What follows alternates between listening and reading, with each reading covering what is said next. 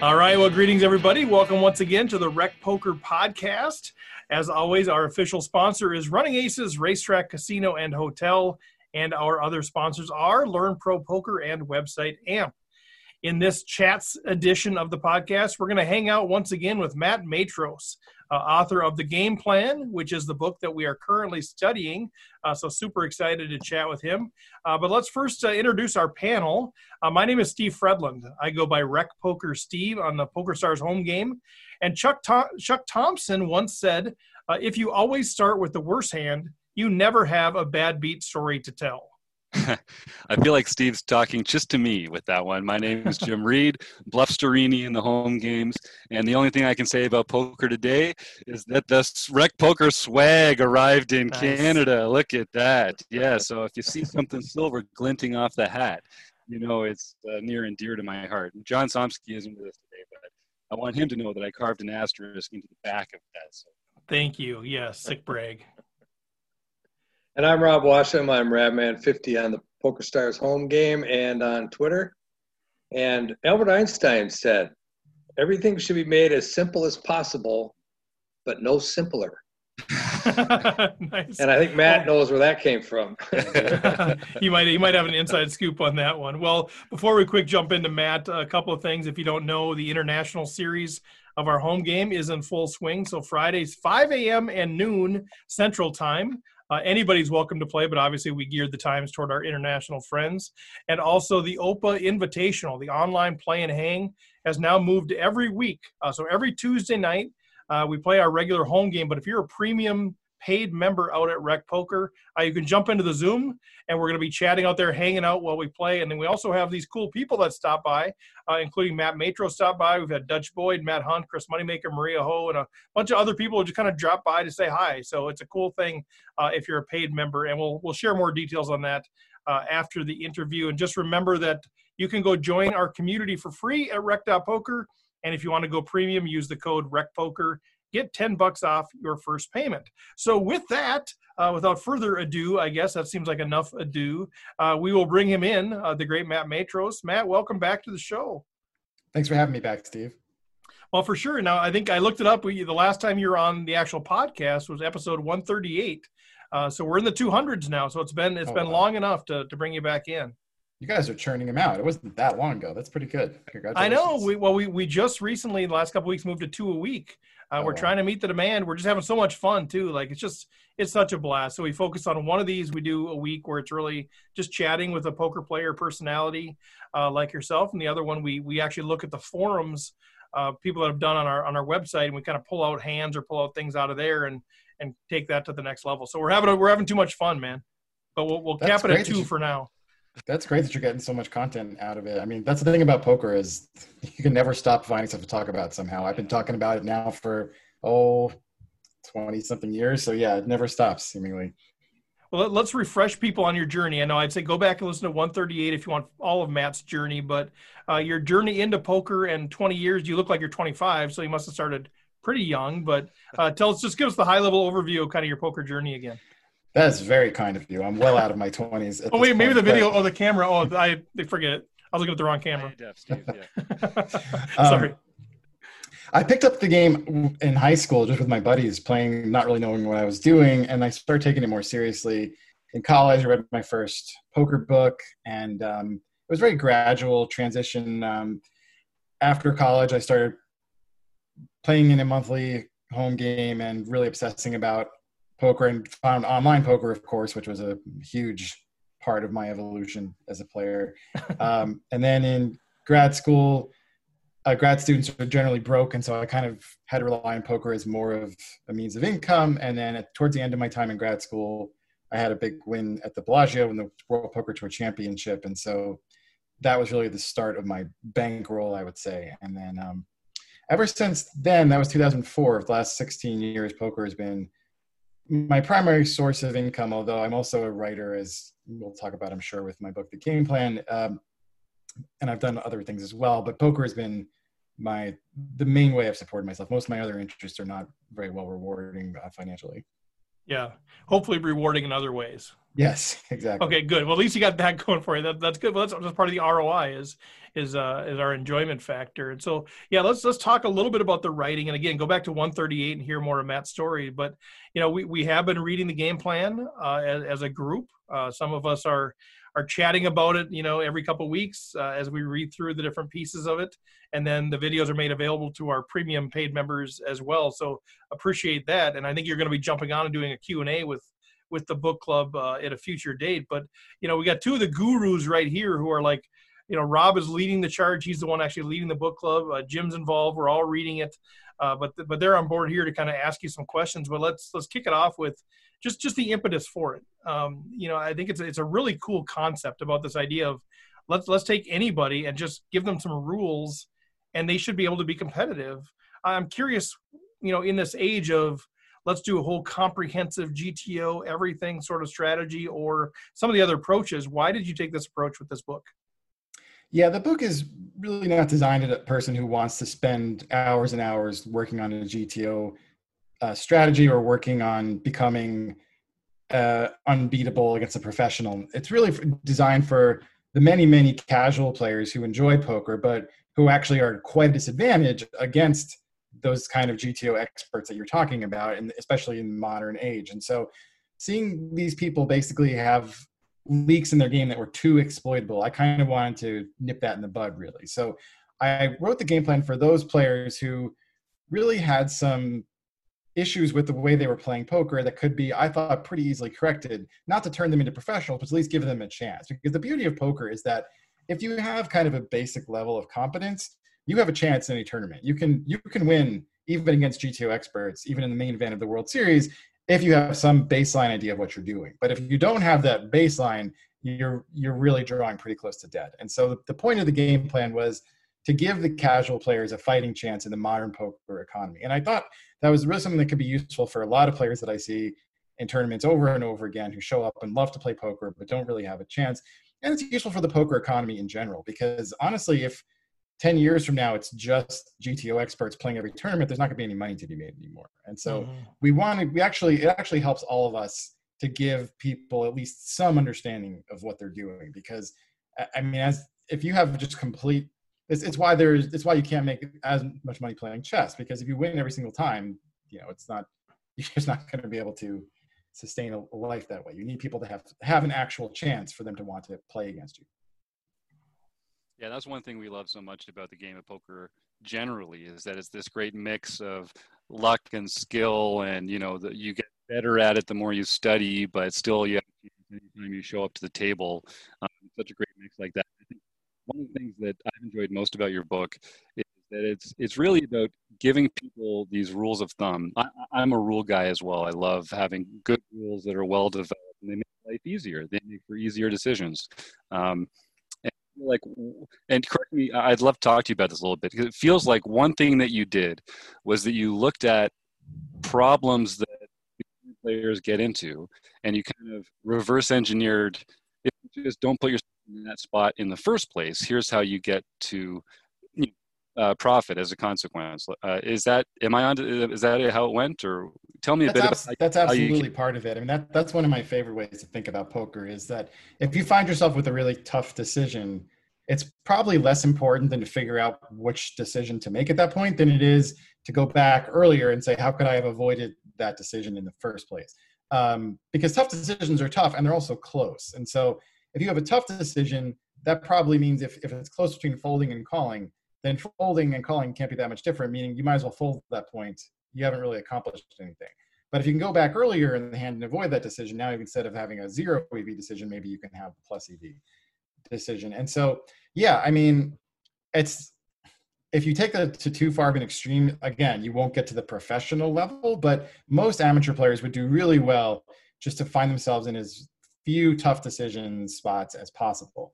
Um, and yeah, the way to do that really is to make your life easier, usually earlier in the hand. And so that that was definitely part of the philosophy for the game plan. And the other part of the philosophy was really that many players, especially if they get deep in a big tournament, the natural instinct is to play scared to try not to bust because you've been playing for days or hours or whatever, and you have a chance at a lot of money, and the last thing you want to do is get your money in bad and tell everyone, yeah, I got really far in the World Series, but then you know I got it in with Ace Ten against Ace King for no reason, and you're going to feel terrible about it. But what I'm hoping my book does is both find let people get over that fear and also give them an excuse to not feel bad about it. Because if you're just following rules that I've given you that are sound rules, then hopefully you'll be okay if you shove with ace 10, get called by ace king, and say, nope, that's what I had to do.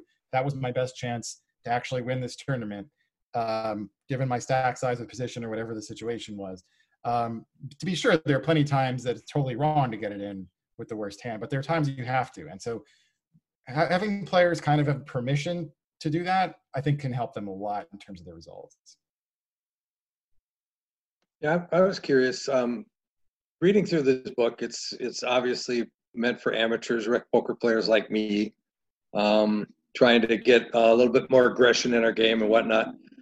Uh, you have been playing poker professionally for a long, long time, and I'm just curious of all of these rules, how many of them do you still use on a regular basis as you're playing poker and as you're uh, in a tournament and you're trying to you know run deep and get to that final table? Um, I hope this is not too much of a cop out answer, but I, I kind of use I kind of use none of them and all of them in that like there isn't any single rule in my book that at this point in my career I wouldn't be willing to overrule if I didn't if I had a specific reason at the table. But having said that, all of the rules are based on solid fundamental principles, and so I've written all those rules because that's in most situations I would find myself in, I would usually do something pretty close to, if not exactly, what the rules are describing. So, um, one one area where I probably would consistently deviate from the rules is on sizing. Basically, whatever size I think I can get away with, I will get away with. And so, if my table is letting me raise smaller and steal the blinds consistently, then I'll just do that. I'm not going to worry about what my rule that I wrote in the book says because I know that this is I can see that it's working the same way a 3x raise would. So I'll just do the 2x if that's if that's what works at this table. Um, but if it's not working, I will, I'll go back to stick to close to what the rule says. The, the rules I probably follow the closest um, would be the short stack section. So the short stack, maybe not the entire section, because in the short stack section, I advise basically playing jam or fold 25 blinds or shorter. I don't know if you guys have gotten that far in your study yet. As you start learning and memorizing more of those short stack ranges, you're not going to be shoving open shoving 20 blinds very often. But it's a good place to start if you're not aggressive enough, and it's a good way to avoid again having those tough decisions, very tough decisions. It can be if you're open raising with 20 blinds and trying to figure out what to do after that. Um, but when I get down to 15 blinds or smaller, I'm basically just doing hopefully the same thing my game plan readers are doing, which is just following the push and, and um, fold charts or and the push and call or call and fold charts for, for the short stacks. And so my play is going to be really similar to game plan at that point. Yeah, I found one thing from reading along was that you did a really good job of these cusp cases where it's the it's the trouble hand it's those hands on the edges or those actions on the edges. And um, one of the things I'm looking forward to when we get uh, a little Q and A with you at the end of the of the book study will be to talk about um, those moments of deviation because I think it's a lot like people talk about GTO now. You know, the real skill. Knowing GTO is great. Knowing your game plan and plan is great, and but part of the real art of it is knowing when to and how. And um, I can tell when you were writing it, you were really trying to create these circumstances that are going to be the correct play most of the time against all opponents and then you know that that skill to deviate from it. Now if people are looking for ways to get even more out of it to take up some of these less ev situations um, is there a is there is there one factor for recreational players to pay attention to that they're not? Is it position? Is it stack size? Is it the sizing of the bets? Do you feel like there's one nuanced area that most recreational players could benefit from some deviation? Um, that's a good question. I think yes to to certainly to sizing. Um, the game plan makes you know little notes here and there to say just be aware that the sizing becomes much different than you expect that you should deviate. But in practice, you can probably take that a little more extreme. If someone's betting a third pot on the flop versus half pot, as you gain more experience, you'll probably have a slightly different read for the range of hands they have there. Whereas the game plan basically treats them the same. And the reason the reason the game plan treats them the same, by the way, is not just because it's easier, but because it's hard to figure out what exactly that means for the ranges, and you're probably better off just going with your baseline plan. But as you gain more experience, you might be able to tell with this player, this bet size is more likely to mean this for his or her range. Uh, and with with a slightly larger bet size, even if it's not much, even if it's like a third versus a half. I mean, anybody can say, look, if someone shoves for two times the size of the pot, you should start folding more often, which is what the game plan does say. And if someone, you know, bets a minimum bet into a 100 big blind pot, that, that that's, you know, meaningless and don't worry about it. But it's those the kind of subtle differences that you can pick up on with experience. As for stack size, I think the book does a fairly good job at looking at different stack sizes and how to adjust to that. But having said that, you can always um, get more precise as you gain more experience. And so one way you can kind of do that is um, the game plan pretty much advises standard bet sizing and raise sizing on post flop, with the only exceptions being if your better raise is going to make be committing a big chunk of your stack to just move all in. You can kind of start planning ahead a little bit, thinking more like a chess player, like if this, then that. Um, and so, for example, if you have a stack size where, okay, if you make a game plan standard bet of half pot, you might be leaving yourself with um, you know 1.5 times what the pot will be on the next street if your opponent calls. And so if you can think that far ahead you might be like well that's going to be an awkward stack size for me to play. Maybe i'm better off making three quarters pot bet here so i have a much more natural shoving size on the turn. Um, and it's just it's generally an easier decision talking about again setting up your future decisions to make them easier for yourself.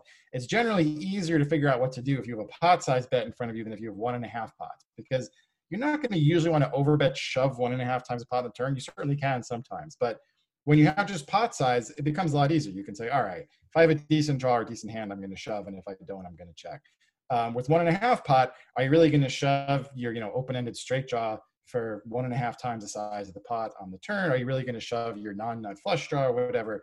Um, so, and that that decision can be avoided just by a relatively small change in stack size, bet size rather, on the flop. Because as you start doing the math, you'll see like, okay, well, you bet a little bigger on the flop, your opponent has to call a little more. You have a little bit less in your stack. You do all the math, and all of a sudden you realize you're in a much different situation on the next street. So, yes, those those adjustments you mentioned are certainly things as you advance as a player that you can do. Um, all of that is a bit not just more calculating than I wanted game plan readers to take on, but also I was afraid that game plan readers would kind of miss the forest for the trees if they worried about that kind of stuff because really you want to make sure you have the right hands going forward and the right approach and the right general sizing. That if you get too bogged down, okay, I'm setting up my bet on the next street, you might all of a sudden end up getting it in with a hand you never should have had in the first place. And I kind of wanted to keep it simple as you i mean as you know that is the philosophy as you guys mentioned earlier simple as possible but no simpler for the game plan. Um, but if you did want to get more complicated that would be a way to look at it yeah. Yeah I, I love how focused you stayed on that. Like clearly you know tip of the iceberg stuff for you but to say this is what you need to know because i do think that's what happens. Uh, recreational players you know like as we start getting into it and also you get down to the next layer the next layer the next layer like all right it's just too much. I, i'm just out you know but let's let's get let's get a game plan let's get a standard game plan and then adjust later knowing full well you know you're telling people you will adjust later but don't worry about that now. And, and I, I love that approach. I wanted to get back to something you said uh, earlier on about following your rules. That that captivated me this idea of sort of the, the mental game uh, of saying you know if, if we just have rules you can just follow them uh, we just you know what to do, and I think a lot of people that's just what we want in life in general, right? We just want somebody to tell us what to do. I don't I don't want to figure it out. I don't want to think for myself. Just tell me what to do. And I think that's a lot of us in poker kind of like that. And and he said it gives you permission to make those sort of things, but it seems like also what that would bring is it's confidence too. You know, the, this idea of like I can just confidently do this. Matt told me to do this in the book, and yeah, I know I'm going to lose some, I'm going to win some, but I can just do it, and I can do it with confidence. Or I, am entering this part of the the tournament now where I've got the new set of rules, and I just know what I'm going to do in every situation. You know, quote unquote. And it creates confidence. So talk a little bit about that. It's outside the scope of the book a little bit, but just what what does it mean to play confidently and you know what what can having knowing these rules sort of bring to your game beyond the rules themselves. Yeah i certainly hope it, it will move beyond the rules. So yes as you say building the rules first it'll take away the fear but hopefully as you start having some success with the rules and as you are hopefully not just blindly following them but you're as you're doing it you're thinking about maybe why does the rule say to do this? And as you keep playing and playing and you see what really works about the rules hopefully you will develop the confidence to go a bit beyond and say okay well the rules didn't necessarily say to three bet this hand but i know why we have a three bet range here and i know what kind of hands we want to put in and now that i've done this so many times following the rules I actually have the confidence to go beyond this. And the usual, honestly, honestly, the usual evolution of the player will be to keep doing that until eventually you go too far, and you say, okay, now I'm actually doing this too much, and then you rein it back in. And eventually, hopefully, over the over time, you fit you hit that happy medium where you're really just nailing your frequencies and nailing your ranges as, as best you can. But I do think that's a lot of the appeal, even of this kind of like GTO solver stuff. It's like it's it's just kind of the game plan on a much bigger level in a lot of ways. It's like, okay, let's memorize all these super specific ranges and frequencies for all these spots. And once we do all that, we'll be very confident we're doing the right thing. And also, maybe, and this is actually much harder, maybe we'll figure out why the solver is recommending all this stuff. It's a lot, it's much harder to figure out why the solver is doing things from what I do. Because the solver is like, you will see some solutions for the solver and be like, what in the world is the computer thinking about here?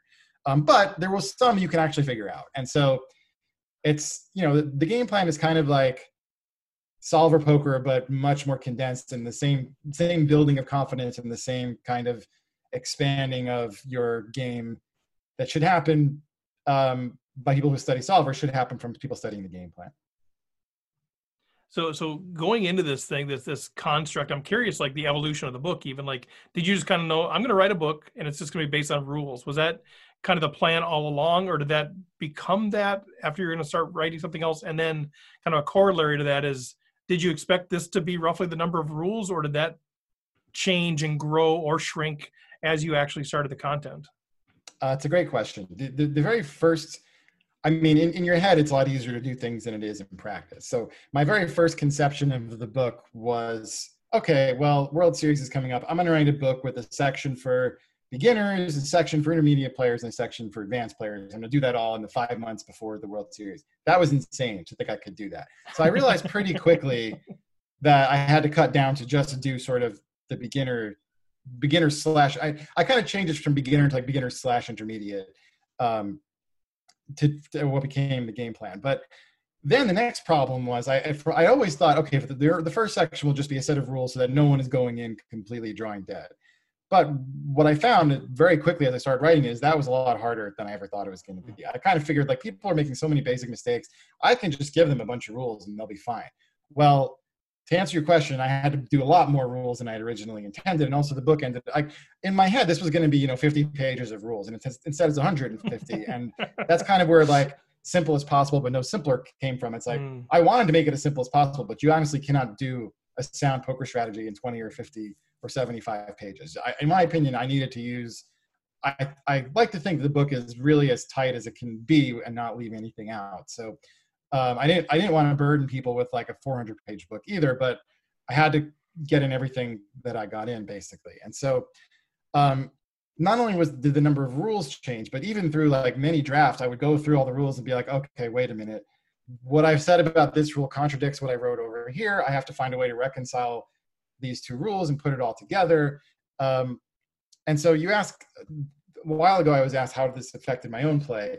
I will say that forcing myself to reconsider every aspect of strategy did make me think about it. I did, I did find myself thinking about it in spots as I played the World Series last summer, 2019. Um, and also my short stack play, just being looking over the the push and fold charts extensively for writing this book really helped my my short stack game in the the tournaments as well. But um, yeah, I mean, the, the answer to your question is that it changed a lot and was changing. It took me it took me until like the final draft really before I realized before I had all the rules that were consistent and logical and were not contradicting each other somewhere. And there was it was a really quite the chore to pull that off. That the hand examples and stuff I had like right away. Like that's why I thought the book would be relatively easy. Is I had a bunch of hands that I thought would be good examples of the concepts, and I you know found them right away and i wrote them up and i knew what i wanted to say with them but then taking those and like turning them into rules was the real challenge do, do you think part of that was just because you just because so much has become second nature to you that you just sort of like think I only need to tell this much, but then as you're actually saying it, you're like, oh yeah, they need to know that. I guess I can't assume people know that because that's anything that we learn, right? We sort of we we we, we absorb it and then it just becomes second nature. Is that kind of what really drove that? Yeah, that's definitely a huge part of it. Uh, there's yeah. you you kind of forget after you do something for so long that there's a there's 17 steps you know that you have to yeah. understand before you get to the 18th step and um, i had kind of forgotten a lot of that like wait a minute before i say this i have to explain this and then i have to define what this is and then i have to so so yes breaking all that down was a big part of the labor of the book for sure yeah, well, I mean, the feedback, you know, from everybody that's been part of the book study, maybe Rob can talk on that a little bit. Is just they love how you're how you're being very concise and being very direct, and it feels like it's it's meat only, right? I mean, Rob, is that kind of a fair assessment of what you know you and Jack have talked about, especially?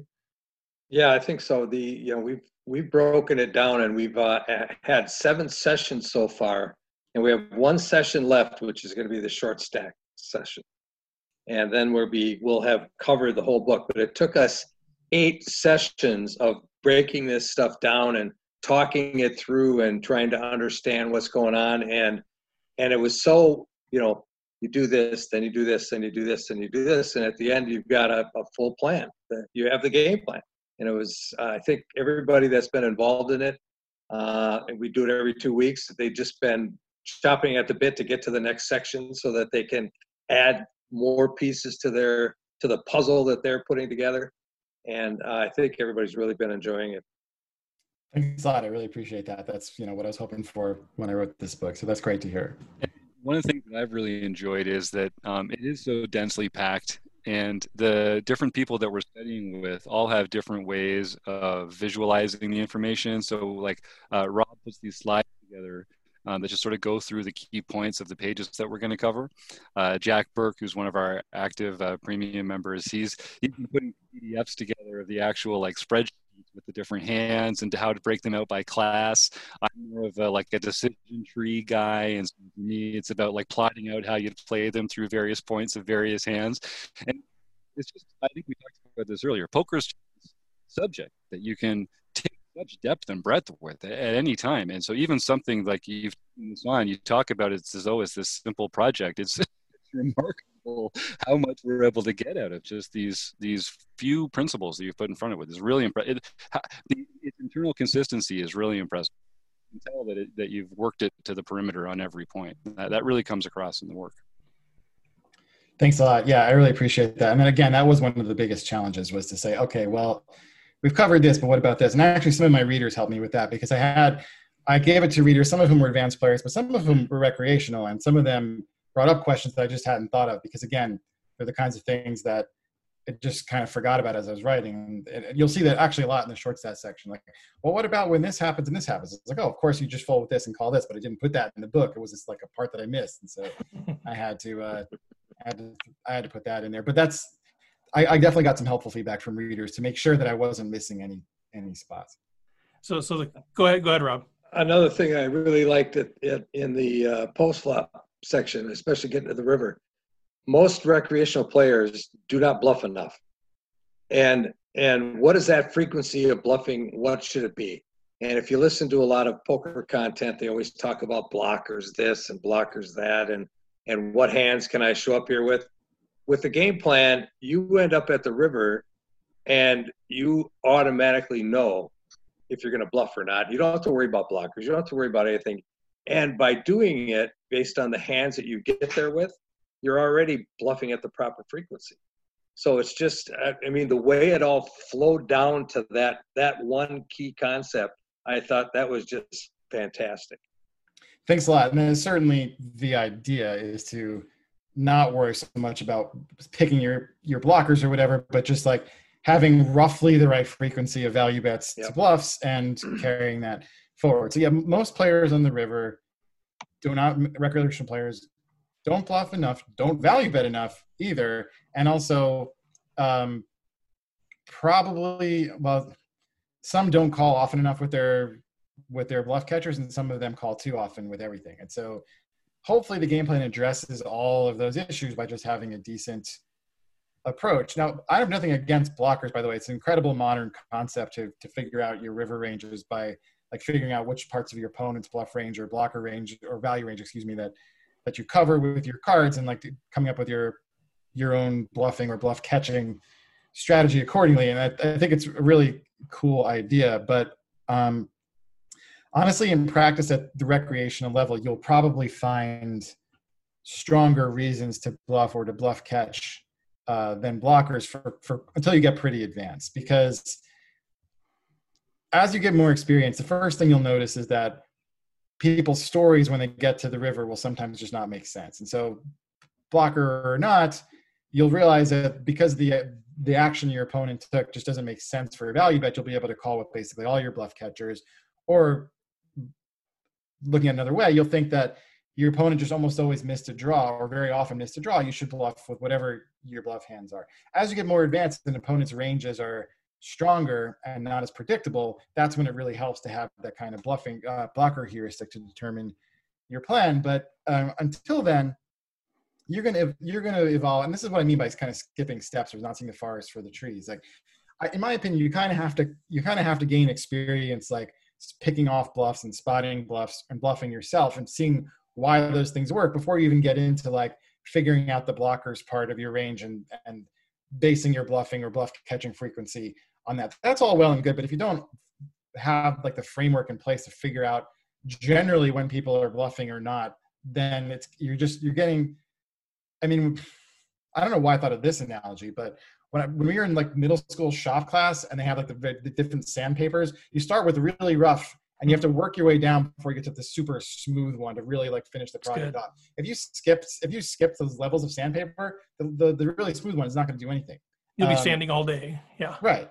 Right. and so um, it's similar with with learning poker. I think is you really don't want to skip steps. It's very tempting to just jump into the most advanced stuff that's out there now because it really is kind of amazing from a poker standpoint and from like a our you know intelligent artificial intelligence standpoint, seeing what these solvers can do and looking at some of their results and looking at people who follow them and the way they play. I mean, I'm you know constantly amazed following along with some of these modern poker geniuses, let's say, but you kind of have to work your way up before you can understand that. It's like I also play chess, and if you ask me to just to try to play like Magnus Carlsen, that's that's meaningless because he's doing stuff that I can't possibly understand. I have to work my way up it's similar in poker. You can't just jump to the highest level. You have to get work your way up. And that's kind of the idea of the game plan is to take people who maybe are at a bit of a loss and say, okay, here's how you can get to this level. And you need to get there before you do anything else.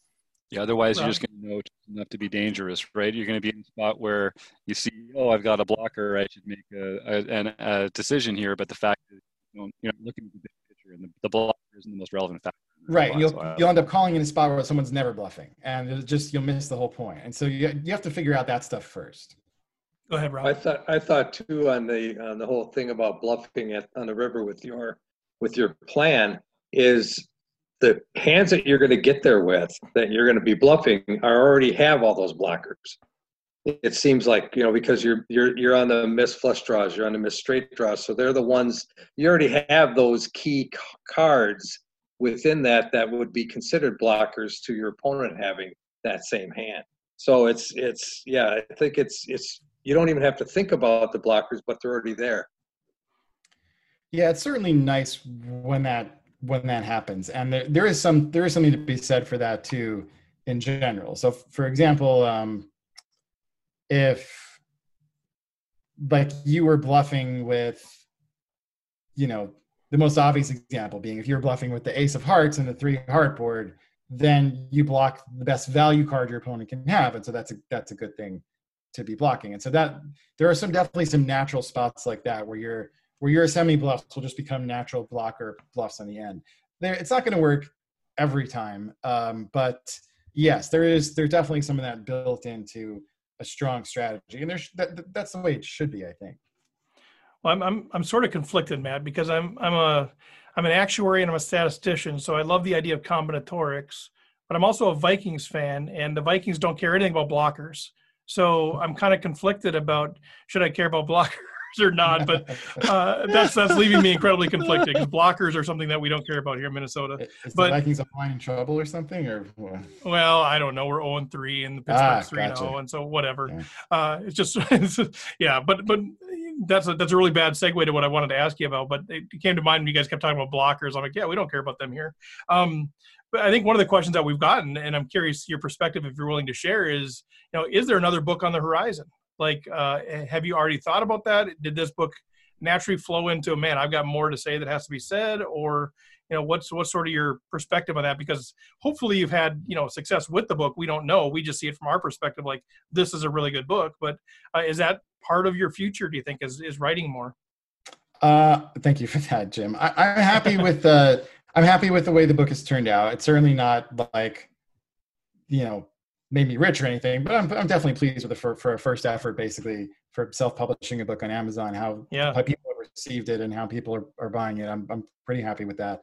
Um, as for writing another one, I certainly want to, but I think people are tired of hearing that answer. They want me to start writing it. Um, We're not So putting I'm- any pressure on you. We're Yeah, this right. is simply an informational question. yeah, yeah. I know I'm feeling Rob is Rob might put pressure on you, but yeah, yeah, yeah, yeah. You want to break some news right here? I don't know, but No, I, I do. I do have some ideas floating around, and I've occasionally been like, "Oh, I have um, some hands here that I might be able to use." I've had some discussions with either some students or fellow players I think could be useful for a book. I have a kind of a vague idea. One idea I had at one point was just to write a book about how to analyze hands, because I think a necessary step in the evolution of the player is to look back at your own hands and analyze them and, and figure out you know what you can take from them. And I think actually if you can't do that well, you're you're kind of in trouble as a as a player because you have to be able to learn from your own play. And if you don't learn correctly, you're just going to tread water. So I don't know if that's an entire book or if that's like a you know part of a future book. Um, and I have not started writing it yet, but I do have a vague plan to start writing in the next month or so. So uh, hopefully I will. And the, the game plan took six months. I don't know if I can churn out another book quite that quickly um, especially given the era we're in right now. But um, I think, um, you know, it's not crazy to think I'll have another book out for next year's World Series, but I certainly can't promise it. Again, I haven't started writing, Mhm. so it's really, really would be a promise at this point. But, um, right. but yeah, I hope to do it, and certainly hope to do it someday. I mean, it may, might not be as quick as might not it might not be as um, soon as people want it, but um, I I definitely have plans to do it. Yes. Well, I'm glad glad to hear you enjoyed the process enough to to consider another one. I think from from a recreational player's perspective, that's an honor that you'd that you would write to us and, and share your wisdom with us. But go ahead, go ahead, Jim.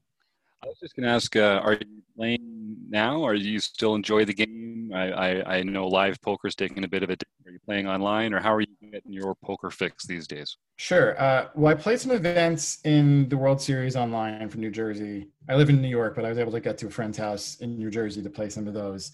And I actually had a lot of fun with that. That was um, tournaments are what I prefer, and so that was really enjoyable.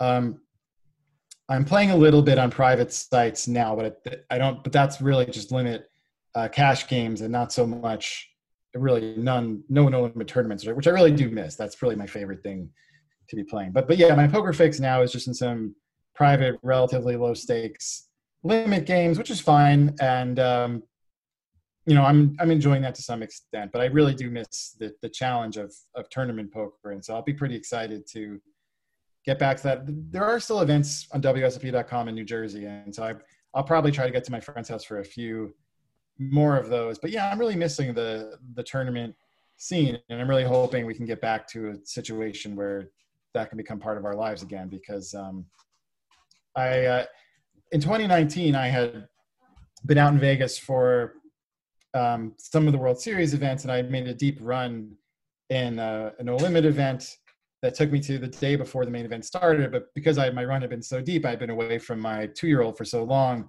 Mm. I wanted to kind of fly home and see him before I flew back. And I flew home, and by I got home, and it's you know long flight from Vegas, and the main event was already several days into their day one at that point. And I said, "I- I'm not going to fly back just to play this. I I I can play the main event anytime. I'm just going to stay home with my family. I had a nice run in this last event.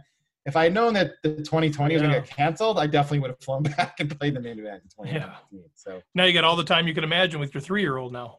Correct. Right. right. Well, yeah. As, as, we start to wrap up, Matt, kind of what is you know maybe you know whether who knows what the live poker scene looks like, tournament poker, the book writing potentially, uh, anything else kind of on the horizon for you that you want to share with the nation, or uh, any any final words of wisdom before we kind of talk about how they can find you? Um, I don't, I don't think so. I think uh, we pretty much covered it. I mean, um, I hope to have other of my writing out in the world at some point, but I, I don't have any announcements. Wait, wait, wait, wait, wait. What's that? What's this now?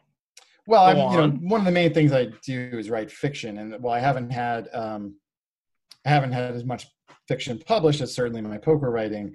I've been working on a novel about um, a guy who's basically a a, an analyst for a soccer team and his wife who's an architect and they end up moving to egypt shortly after the arab spring. And so i'm hoping that that's of interest to some people. Mm. hoping i can sell the book at all. I'm probably not going to self-publish that one but that's actually that project is one of the main reasons i have not been working on a poker book yet because i've been working on that. But i'm hoping to wrap that up soon and see if i can sell it or not. But um, once that's wrapped up and I, I did take six months off from that project to write the game plan um, last year. So, um, hey, these I'm always I always have some kind of ridiculously ambitious long-term project going on.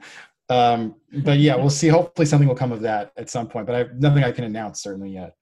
All right, I didn't, I didn't know about that writing, so I'm glad we share that with the world. I apologize for not not even being aware. No, it's okay. It's not something I talk about a lot because it's, you know, it's not really anything except for me right now. But it's, it's well, a good podcast. A, a, good podcast host would have done enough research to find that, but I didn't get I didn't get tough. past the poker. So you know, you'll have to go on another podcast where they're more astute. But but no, so so so the so the folks that are looking for you, they're saying I want to buy the book or I want to connect with Matt or whatever. Uh, how how can they connect with you and find out more about the work that you're doing? Sure. Well, the book is for sale on Amazon. You can find it, the game plan, uh, under my name. I think there's some other random books on Amazon with that title, but the, the poker book, The Game Plan by Matt Matros is the one you want. And actually, the ebook is now just $10. So that's, a, I think, a pretty good value. Um, yeah. And uh, you can follow me on Twitter, Matt underscore Matros. My website is mattmatros.com. Um, I have a mailing list that you can get to from that website. I haven't – I think I've used the mailing list once in the year and a half of its existence. And that was just to tell people when I was streaming events during the World Series this summer, which was super fun to be fair.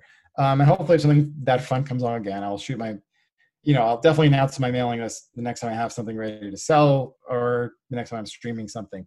Um, so yeah, but I'm pretty easy to find out there on the internet. So I think people can do it uh, without too much trouble.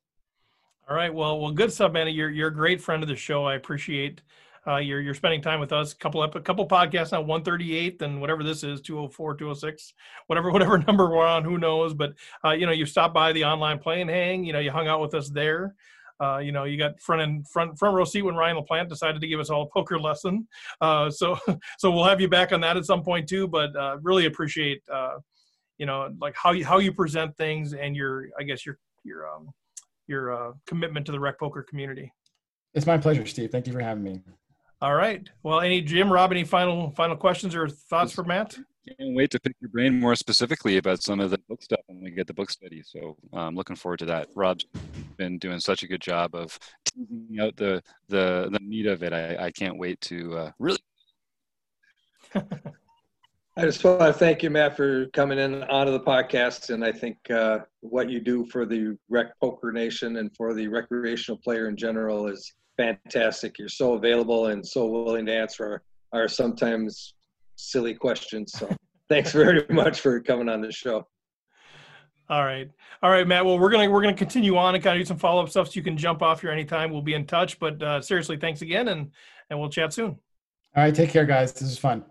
All right. Well, there he goes, the great Matt Matros, the author of the Game Plan, author of some some nonfiction books or fiction books. Sorry, yeah. obviously I'm an avid reader. Uh, he's also the writer of some fiction books as well. So that's kind of with cool. all your free time, Steve. I'm surprised that you haven't had a chance to. Uh, my my poor wife's an avid reader, and I can never keep track which is fiction and nonfiction. So, well, any any follow up thoughts from from Matt? I mean, I what I'm glad he's got something to work on these days. I mean, if you ever wanted a chance to work on your own novel, good lord, you're not going to find a better time than right now. So I hope he's finding some uh, fulfillment in that. For sure. All right. Well, let's. Uh, what what do we got to update on the Rec Poker Nation? I think uh, I know John's not here. We're we're recording midday, which is why, if you're wondering out there, we only have a few panelists. Uh, those of us who don't have the nine to five gigs are are hanging out here, and uh, but um, so I don't know if we have John I'll covered. Otherwise. I'll take a stab. It's just running through. Um, we've got at the your, your audio is sort of coming in and out, Jim. So I don't know Oh, if there's anything on okay. the mic, but we'll we'll try Yeah, to fight through. But it's sort of coming in and out. All right, I appreciate that. I don't know if I can fix it up here. That sounds good Um, right now. But yeah, if you got if you got John's stuff, the home game. Well, I've got the I've got the Rec Poker uh, archive. So just going through the posts because John every day goes up and sends out a little post updating on who won the night before. So I can say on the 21st, the winner was 65, Jacob Keek, who got his third title. On the 22nd, it was Bloop 7, Mark Bloomberg, who got his second. On uh, the 23rd, Eric Anderson, E. Anderson 85, got his third. Nicely done, Eric. Uh, Gloves 1010, Colin Anderson got to his fourth on September 24th. Love that guy. Kept showed up again on the 25th and beat Dad McVean heads up to get his fourth. We have international series on the 25th, um, where I believe Trond Vidar, uh, Oslo Borger won that one, which we were, he was he got trouble finding the time to play, but taking advantage of the international series. Yeah, glad see an international player winning an international deal. He's a Norwegian, I believe. So that's Just fantastic. how we just how we drew it up. yeah. And then uh, some guy named Rec Poker Steve actually came by to beat one of the Draybacks heads up. Now I good know. God, that doesn't happen very often. I had to have about a five to one chip lead on him to, to be able to hold that sucker. He's tough, man. So that was Steve's fourth, and Carl Anderson uh, battled uh, one of our other favorite members, PCS 2005, and uh, Carl got his second nightly series just the other night. So congratulations, Carl, and to all the home game winners and Uh, so Jack was that close. Jack LaRue. Sorry, buddy. I didn't know you He's got the runner-up deal. he's Yeah, he's battling battling. hard. He's due. Well, well, thank, thanks for sharing that, Jim. That that's fantastic. And John, of course, running all that stuff is is great, fantastic stuff. So I'm I'm excited to go after the, the silver pin in October. I barely got my Mm. my win in in time, so I can Hopefully have you one on my. to carve. You have to carve an asterisk in the back of yours. right. I would take it, man. I would take an asterisk. that's that's fine too. Well, Rob, do you got anything to update the nation out with the book study? Well, we, we have one more session, and depending on when this goes on the air, I'm not sure when it goes on the air, but our next uh, first Wednesday of October will be our last uh, session on the or section of the book study, and we'll be finished going through the entire book uh, at that time. So then we hopefully we can get something scheduled with Matt to come out and do a Q and A for the nation on the uh, on the book itself. That's awesome. Be Yeah, so this this should be dropping, I believe, the day before that final session. So if you're a premium member, you have access to all of the videos that are out there too. So go, you know, get a premium membership, go out there, watch all the book studies, join us for the last one, and then join us for the Q and A as well. And yeah, Rob, feel free to reach out. We can schedule that thing with Matt, or I can connect you guys if you're not already and get that thing scheduled. But yeah, thanks again, Rob, for doing that. And uh, I know there's another book study that you're you've got planned on the horizon. Is there anything to announce at this point? Uh, not yet. We're, you know, I'm, I'm reviewing a couple books and we're, we're trying, we're looking at for some recommendations from people of what, what would be um, something that would grab the nation, I guess you could say, something that Yeah. the rec poker nation really wants to uh, concentrate on or wants to get more involved in. So, like I say, uh, looking for suggestions. I'm, I'm reviewing a book right now that's a potential, and we'll see how that works out. So Okay. where where sh- where should people let you know, Rob, on Twitter if they have some suggestions or? Yeah, Twitter. I'm at Rabman50, just everywhere. Twitter, or you can contact me, uh, Rob at Rec Poker. Um, you know, so you know, through the website, whatever, you can contact me. Um, yeah, He's an easy Other- guy to otherwise, find. yeah. Otherwise, here's his home address. It's three one three one four. Uh, Oh yeah! Just stop want my- by and say do you want hi. my phone number too? Yeah. Social security number is. You know he's available, baby. Just Oh, I'm getting it. hives. I'm getting hives. Just yeah, about poor it. Jim. that's funny. No, great stuff, Rob. Yeah, I think that that's fantastic stuff. We'll get Matt out there. We'll do the Q and A, and uh, we'll video that as well, record that, and make that available to members too. Uh, anything else, uh, Jim or Rob, for the good of the order? No, we got All some right. news. Got some changes to the schedule coming. Stay stay tuned. Pay attention, Rec Dot Poker members. You'll see some fun stuff coming out in October and November. Yeah, that's kind of our message. We, we continue to tweak things. Uh, things have stabilized some, but we keep tweaking based on feedback. So, I mean, we're we're a community that is responsive to what you guys are looking for. So, if you're like, we want more of this, less of this, we want more Washam, give us some more Rob Washam. You know, we'll we'll make that. Ha- he doesn't want to give any more. Rob's giving all he can give. But no, if you want any more, you know, whatever, just let us know. That's that's what we're doing. So we're continue to fine tune. But you know, you get under the newsletter, so you get the twerp of this week in rec poker uh, you know, stay plugged in there. Check the website out. Everything is out there. Rec.poker. Uh, I just want to point out again, uh, if you missed it in the opening, uh, Tuesday nights now. Uh, so every night we do a nightly home game. You guys all know this drill. Most of you are already doing well, not most of you, because there's thousands of you listening and only hundreds of you playing. But um, so there's there's a lot of room. Play the nightly home game. I bet it's the toughest free nightly home game in the history of poker. Oh yeah, Uh, it's Heck it's yeah. pretty tough. Um, but but but if you go out there and do that, but but um, what was I going to say? Oh, so Tuesday nights when we do that, you just anybody can play the regular home game. But if you're a paid member, there's a Zoom link inside the membership area. You jump on there. We hang out. We banter.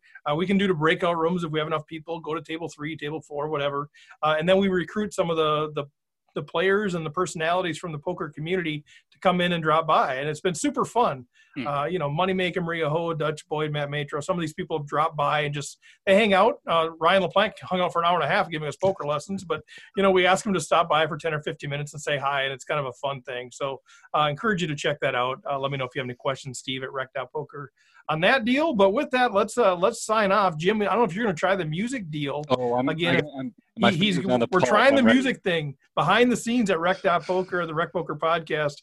Uh, we're trying to streamline our process. So, uh, with that, thanks to our sponsors, Running Aces Racetrack Casino and Hotel, website AMP, Learn Pro Poker. Thanks to Matt Matros. Thank you to the great Rob Washam, the great Jim Reed, and we'll catch you next time. Take care. Thanks, Steve.